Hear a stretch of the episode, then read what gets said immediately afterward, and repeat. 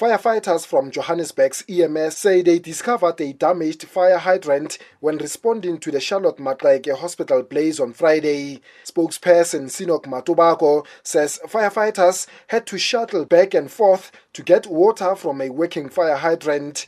This was located outside the hospital and it caused delays in their response time in extinguishing the blaze.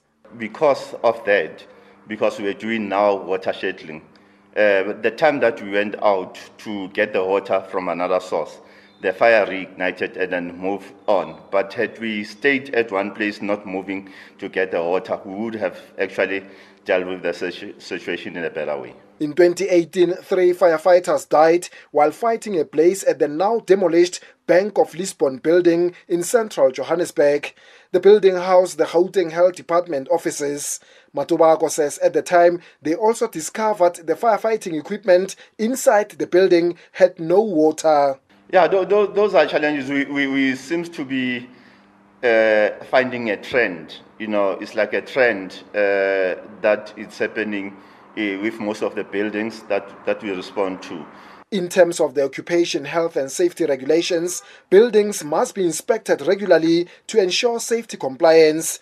In this case, it's the Gauteng government and specifically the Provincial Infrastructure Development Department. Leon Smith is a health and safety practitioner. You need to, with your health and safety management system, ensure that certain functions um, are being adhered to, such as now inspecting fire hydrants. Does the company have firefighters? Are those firefighters trained?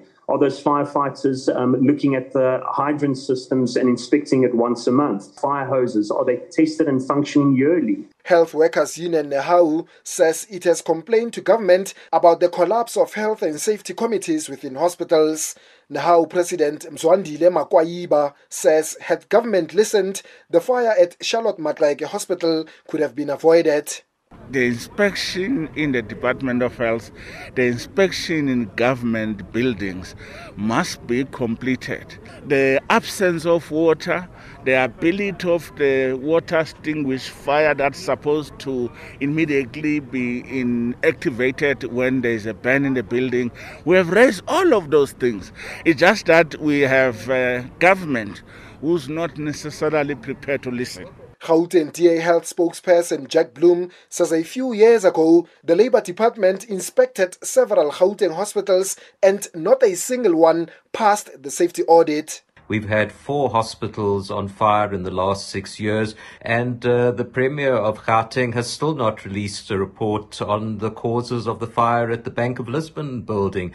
I think we need to have accountability, and we need to make sure that all our hospitals are safe. Gauteng Premier David Makhura says the Infrastructure Department is currently conducting a conditional assessment of all hospitals in the province.